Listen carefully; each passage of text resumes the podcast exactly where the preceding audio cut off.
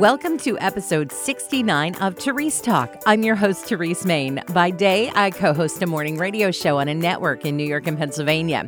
By night, I'm a podcaster. If you're a woman like me who loves Jesus and just wants to serve her family and community a little bit better, you're in the right place. As we look at Easter, it's easy to miss them. They weren't the ones who nailed Jesus to the cross. They didn't beat or mock him. They didn't run and hide like some of his other followers. They quietly watched, and that's what makes their role so significant. In this episode, we're looking at the women of Easter. Let's start with the woman who knew Jesus the longest, his mother, Mary. She was there when he took his first earthly breath. She was there almost until he took his last. What torture it must have been for her to see him nailed to the cross. There was nothing she could do to relieve his suffering. She could only be present, only loyal. Standing by the cross of Jesus were his mother and his mother's sister, Mary, the wife of Clopas, and Mary Magdalene. When Jesus saw his mother and the disciple whom he loved standing nearby, he said to his mother, Woman, behold your son. Then he said to the disciple, Behold your mother.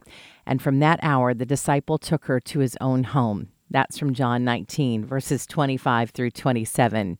The pain she must have endured in her heart was no doubt great. It was prophesied about in Luke 2, starting in verse 35. Simeon blessed them and said to Mary, his mother, Behold, this child is appointed for the fall and rising of many in Israel and for a sign that is opposed. And a sword will pierce through your own soul also, so that thoughts from many hearts may be revealed.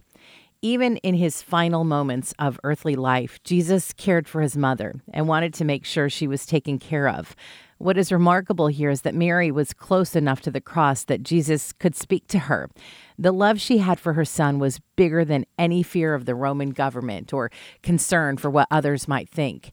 It challenges me to be more bold in my proximity to Jesus. We should be willing to be so close to him that everyone around knows without a doubt that we are followers of Jesus. Not far from the mother of Jesus was her sister and Mary Magdalene. They were near enough to the cross that Jesus spoke to them too, but they could not take him down. They couldn't even provide him with a comforting touch. The Bible says they stayed at the cross until the body was removed.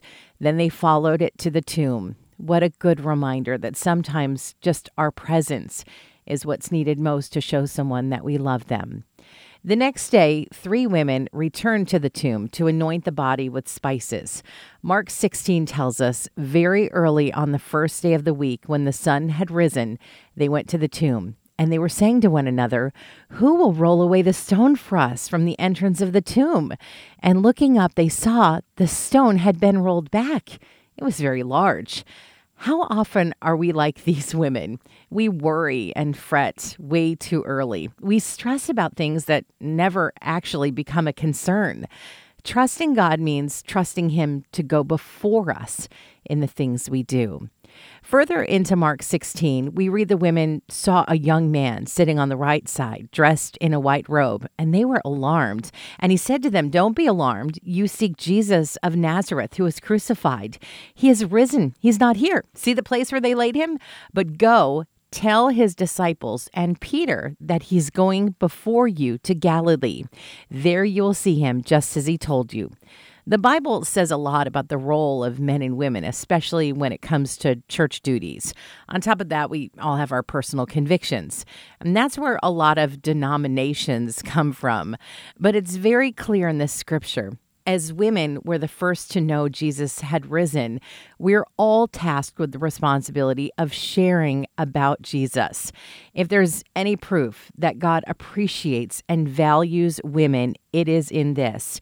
He trusted them to be the first spreaders of the gospel.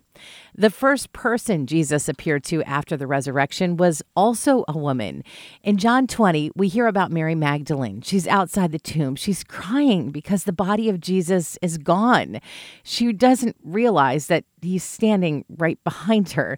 He asks her, Woman, why are you crying? Who is it you're looking for? Thinking he was a gardener, she said, Sir, if you've carried him away, tell me where you've put him, and I will get him. Jesus said to her, Mary. And she turned toward him and cried out in Aramaic, Rabboni, which means teacher. She went to the disciples to share the news. Women are not to be minimized in the church. Jesus made them a vital part of his very first ministry. Isn't it amazing the things you can learn when you just dig a little bit deeper into the Word of God? If you've enjoyed this episode of Therese Talk, make sure you subscribe. And if you really loved it, consider making a gift to Family Life, the ministry this podcast is a part of.